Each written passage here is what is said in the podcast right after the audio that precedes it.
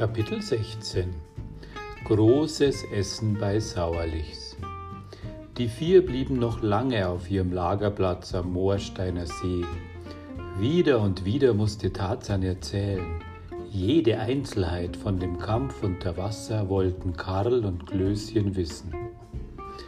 Gabi dagegen ging es nicht um die Einzelheiten. Sie war nur entsetzt, dass so etwas Hinterhältiges und Gemeines überhaupt möglich war.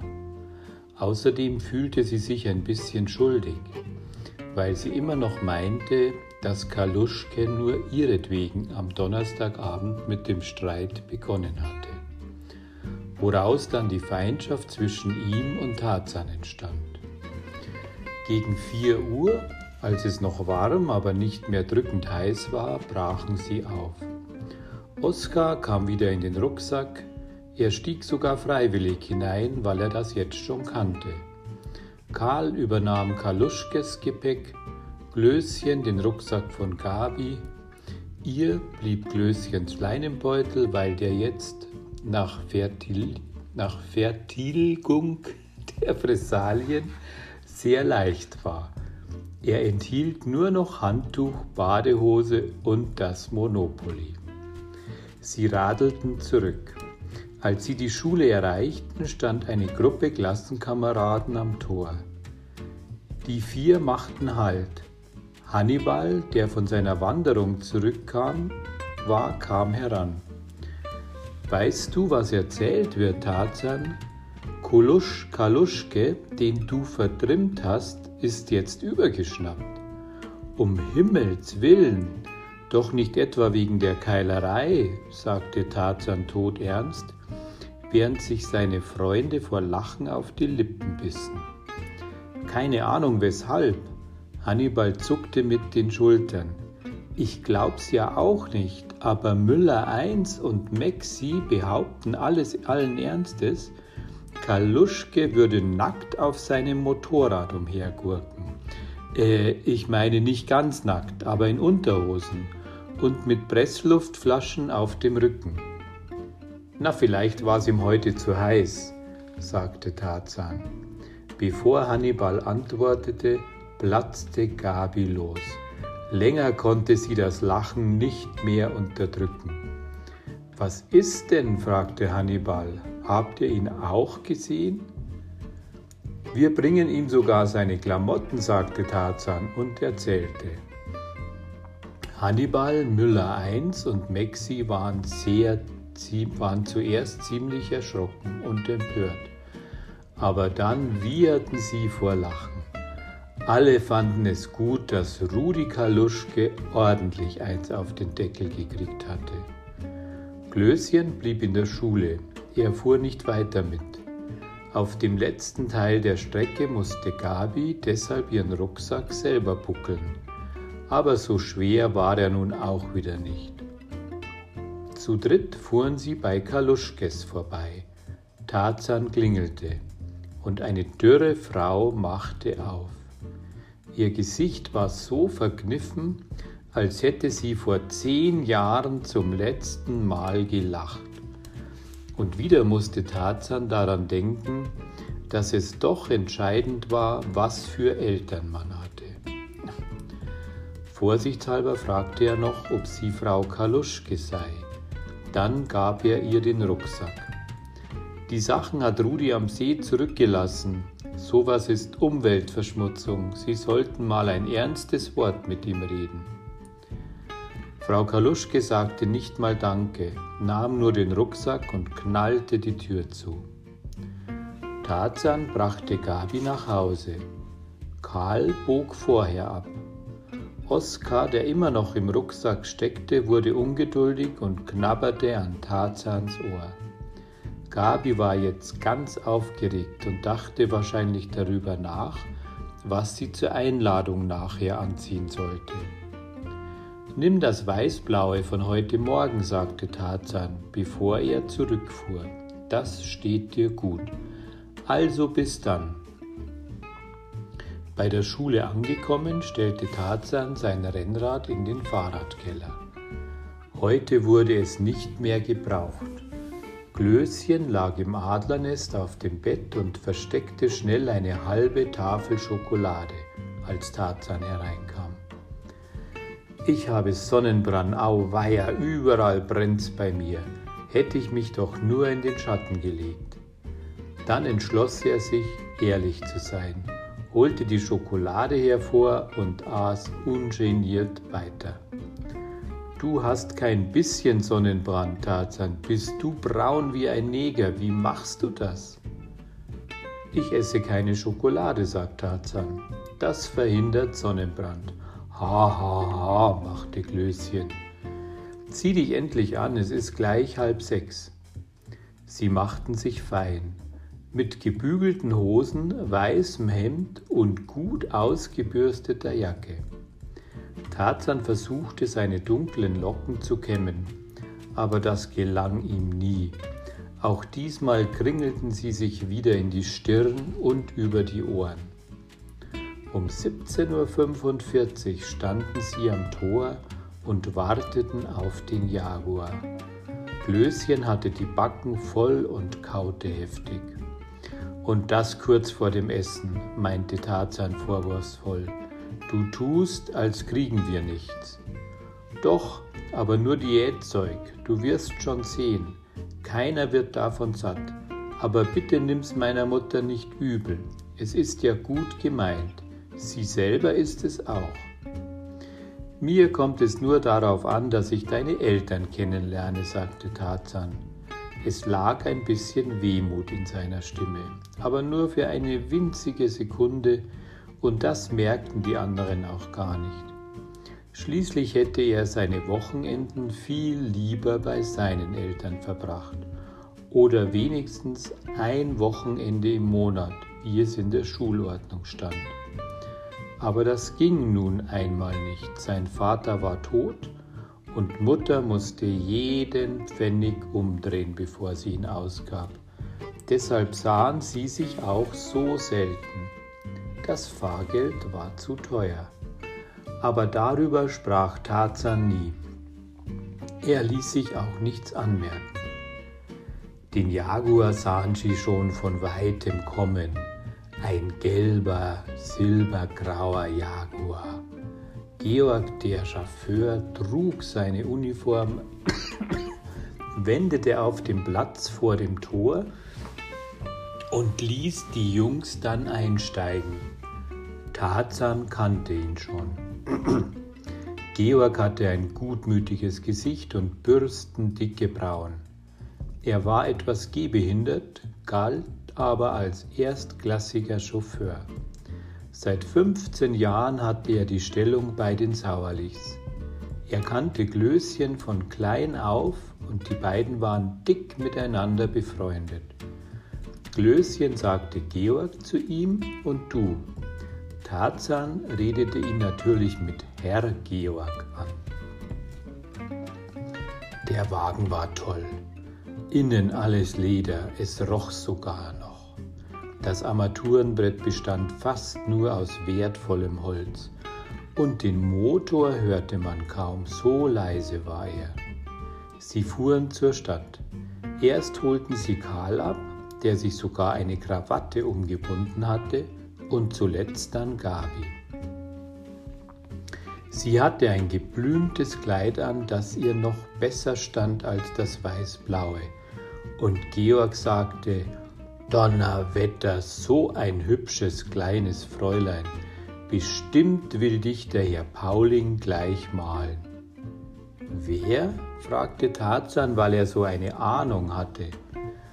Außer euch ist heute Abend noch ein Kunstmaler eingeladen, sagte Georg, Herr Paul Pauling.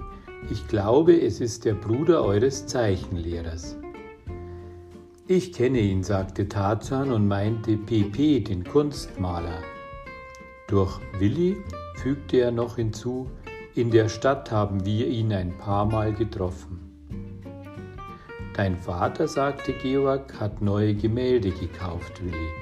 Die soll Pauling sich ansehen und beurteilen. Es heißt ja, er sei ein echter Experte. Aber das letzte sagte Georg in einem Ton, als hätte er große Zweifel an Paulings Sachkunde. Tarzan war jetzt sehr gespannt, wie es wohl bei den Sauerlich sein würde. Dass auch der Kunstmaler als Gast kam, gefiel ihm nicht besonders. Aber Dr. Paulings Anwesenheit wäre noch viel schlimmer gewesen. Dann schon lieber das verkannte Genie mit dem Vollbart und der finsteren Brille. Sie fuhren zur Eichenallee, wo die Häuser der wohlhabenden Leute standen. Mit ihrem Riesengrundstück schossen die Sauerlichs den Vogel ab. Der Garten war so groß wie ein Park, die Villa ziemlich alt, mit Giebeln und Erkern. Auf der Rückseite hatten die Sauerlichs angebaut. Wie die Kinder später sahen, leider war dieser Teil des Hauses mit seiner breiten Glasfront sehr modern. Das passte nicht zur alten Villa und verdarb den Eindruck. Aber die Sauerlichs hatten hier ihr privates Schwimmbad untergebracht. Das war ihnen wichtiger. Beinahe lautlos rollte der Jaguar durch die Einfahrt. Die Garage fasste vier Wagen und stand seitlich vom Haus. Alles war von alten Bäumen umgeben. Klößchen meinte, die Eichen wären über 100 Jahre alt. Und so sahen sie auch aus. Die Sonne, die jetzt tief stand, beschien die Wipfel. Ganz oben wurden die Blätter schon bunt und der Abendwind spielte mit ihnen. Du hast dir die richtigen Eltern ausgesucht, Willi, sagte Karl altklug und sah sich um. Georg hielt vor der Garage und ließ die Kinder aussteigen. Mit stolz geschwellter Brust machte Glöschen auf den Rasen aufmerksam. Englischer Golfrasen. Die Pflege ist blödsinnig kostspielig. Kann ich mir denken, lachte Tarzan. Wahrscheinlich werden die Gräser einzeln geschnitten und nur von einem Engländer. Jedenfalls ist er so, sagte Glöschen, dass jeder Ball darauf springt. Und zwar ganz gerade, ohne zu täuschen. An der Tür wurden sie von Frau Sauerlich empfangen. Sie schloss ihren Sohn in die Arme, als hätte sie ihn schon seit einem Jahr nicht mehr gesehen. Willi war das peinlich. Trotzdem küsste er sie auf die Wange. Dann sagte er steif, darf ich dir meine Freunde vorstellen, Mutter? Frau Sauerlich begrüßte die drei herzlich. Sie hatte eine hohe Stimme und sprach alle Worte überdeutlich aus, was Tarzan gleich auffiel. Dass Glöschen ihr Sohn war, hätte man nicht vermutet. Für eine Frau war sie sehr groß, wog aber höchstens einen Zentner. In ihr blondes Haar waren bläuliche Tüpfer hineingefärbt. Sie hatte eine spitze Nase und dünne Lippen die zwar immer lächelten, aber trotzdem streng wirkten. Alles an ihr schien zerbrechlich zu sein, von den schmalen Händen bis zu dem ziemlich langen Hals. Sie trug ein elegantes und graugrünes Kleid und mehrere Perlenketten von unterschiedlicher Länge. Die längste hing bis zur Taille und war oft im Weg, denn Frau Sauerlich geriet mehrmals mit der Hand hinein. Wahrscheinlich, weil sie so gestenreich sprach, immer fuchtelte sie mit den Händen herum. Eine komische Nudel, dachte Tarzan, aber nett, ich mag sie. Sicherlich will euch Willi das Haus zeigen, sagte sie freundlich. Aber in einer Viertelstunde, Willi, gibt es Essen. Glöschen machte also den Fremdenführer. Wie stolz er dabei war, wollte er sich nicht anmerken lassen, aber man merkte es trotzdem. Die drei staunten, dass man so prachtvoll wohnen konnte, hätten sie nicht für möglich gehalten. Mindestens 30 Leute hätten hier Platz, dachte Tarzan, und sie würden sich kein bisschen stören. Eine breite Freitreppe führte ins Obergeschoss. Acht oder zehn Zimmer waren dort und darüber war noch ein Stockwerk, wo Georg, die Köchin, der Gärtner und eine Haushilfe ihre Zimmer hatten. Glöschen zeigte seine Bude, die zum Garten hin lag. Der Raum war größer als eine Schulklasse und Glöschen hatte einfach alles. Von der Stereoanlage mit Kopfhörer bis zum Brennofen für Emaiarbeiten. Zig, zig Bücher standen in den Regalen und Tarzan, der sehr gerne las, hätte am liebsten gleich zugegriffen und mit dem Lesen begonnen. Dass du's im Adlernest aushältst, wundert mich, sagte er. Glöschen zuckte die Achseln. Ach weißt du, ich bin gerne dort. In der Penne ist wenigstens immer was los. Hier war eigentlich nie was los. Wenn Georg nicht mit mir gespielt hat, als ich noch klein war. Den Kram hier habe ich schon lange, aber viel habe ich nicht damit gemacht. Jedenfalls weiß ich jetzt, wo ich mir Bücher ausleihen kann, sagte Gabi und ging mit schräg geneigtem Kopf an den Regalen vorbei, um die Titel auf den Buchrücken zu lesen. Mir ist Lesen viel lieber als Fernsehen. Was sie im Fernsehen bringen, ist doch immer dasselbe. Glöschen führte sie weiter durchs Haus. Es gab auch ein Billardzimmer, eine riesige Küche, viele toll eingerichtete Räume mit alten, sehr wertvollen Möbeln und sogar eine Bibliothek. Aber der merkte man an, dass sie nur selten benutzt wurde. Die Bücher waren nach den Farben der Einbände geordnet und auf dem mit Schnitzerei reich verzierten Schreibtisch lag nur ein Modejournal vom vorigen Jahr. Glöschen wollte noch das Schwimmbad zeigen, aber als sie durch die Haupthalle gingen, wurde ein Gong angeschlagen, das Zeichen zum Essen. Gong! Im Speisezimmer waren alle Möbel im Rokokostil. Ein Kristallleuchter hing von der Decke, war aber nicht eingeschaltet. Stattdessen brannten so viel Kerzen, dass einem ordentlich warm wurde. Am Tisch hätten zwölf Personen Platz gehabt, gedeckt war er für sieben, mit tollem Porzellan und echt silbernem Besteck. Eine breite Flügeltür führte in den Nebenraum. Herr und Frau Sauerlich und der Kunstmaler Pauling waren noch dort. Die Herren tranken einen Aperitif, der den Appetit anregt. Was Frau Sauerlich trank, sah anders aus. Artischockensaft, flüsterte Glöschen, schmeckt grässlich, soll aber gesund sein. Herr Sauerlich, dem die drei jetzt vorgestellt wurden, war Glöschens Vater, unverkennbar. Das gleiche Gesicht, sogar die gleiche Figur, nur dass Herr Sauerlich 30 Jahre älter war und noch etwas beleibter. Ob der auch heimlich Schokolade isst, schoss es Tarzan durch den Kopf. Vielleicht hat Glöschen diese Leidenschaft ja von seinem Vater geerbt. Er war nett, wohlwollend betrachtete er die drei. Wenn er redete, war er kaum zu bremsen und er redete meistens.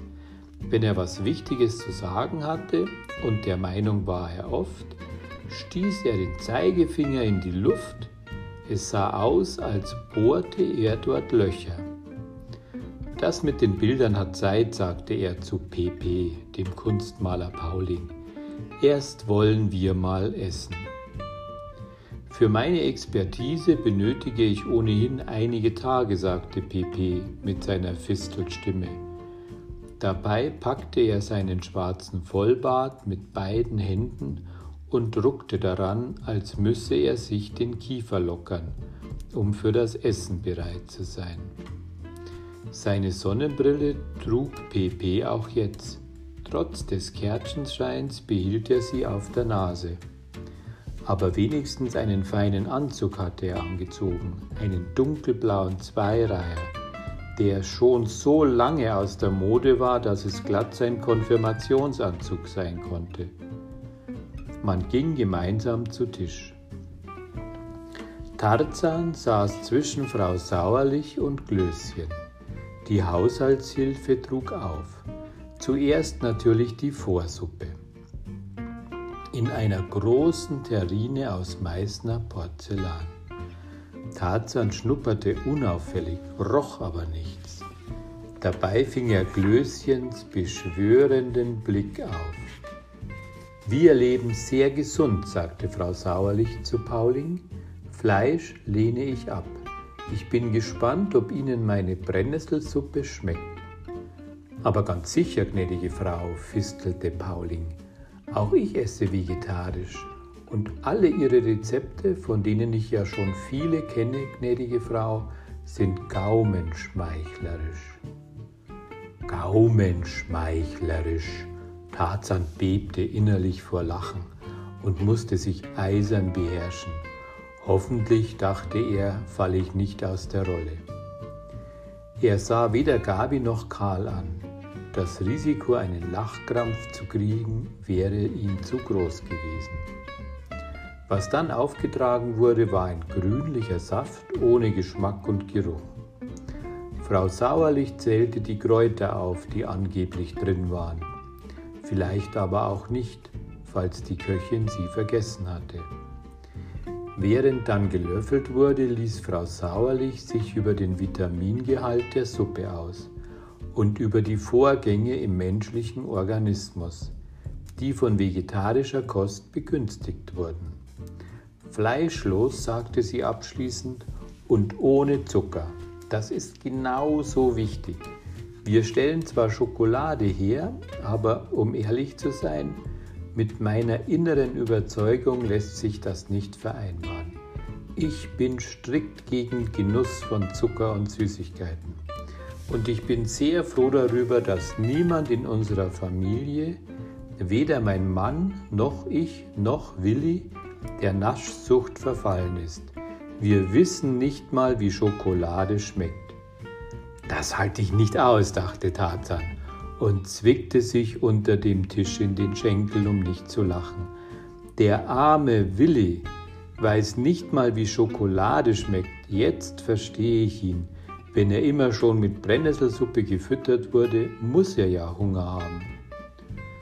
Trotzdem, meine Liebe, sagte er sauerlich und bohrte Löcher in die Luft. Die Schokoladenherstellung deckt ein Bedürfnis. Naschen gehört zur menschlichen Natur. Insofern verstößt meine Tätigkeit nicht gegen meine innere Einstellung.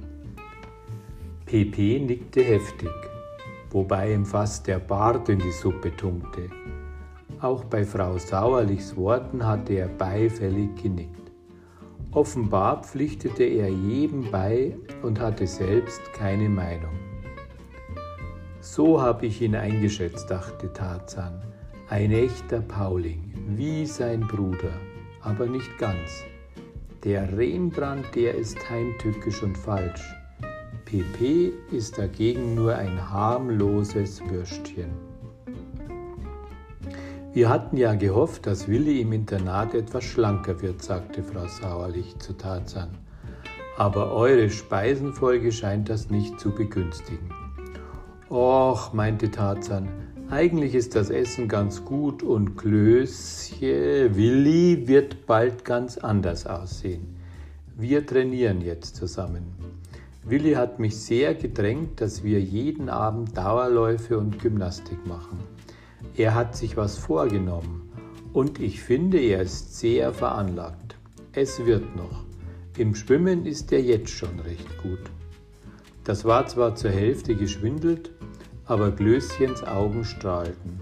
Stolz sah Frau Sauerlich ihren Sohn an.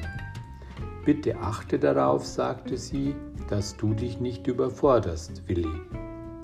Glöschen schüttelte heftig den Kopf. Tarzan passt auf. Er ist der beste Trainer, den man sich denken kann. Alle Teller waren leer. Die Kinder versuchten ein Gesicht zu machen, als hätte es geschmeckt. Bestimmt kommt jetzt was Ordentliches, dachte Tarzan. Serviert wurde dann Rohkostsalat mit Kräutersoße, gebackene Kartoffeln mit Kräutersoße, gedünstetes Gemüse als Beilage alles ist ohne Salz gekocht, erklärte Frau Sauerlich. Aber dann Gulasch. Tarzan atmete auf. Karl kriegte Stielaugen. Sogar Gabi, die kaum mehr als ein Vogel ist, bewegte angeregt die Lippen. Doch der Pferdefuß kam sofort. Es sieht zwar aus wie Fleisch, das Gulasch, nicht wahr? Frau Sauerlich lächelte. Aber es ist ein Ersatz aus pflanzlicher Herkunft und gesund und vegetarisch. Eines Tages wird es sich durchsetzen.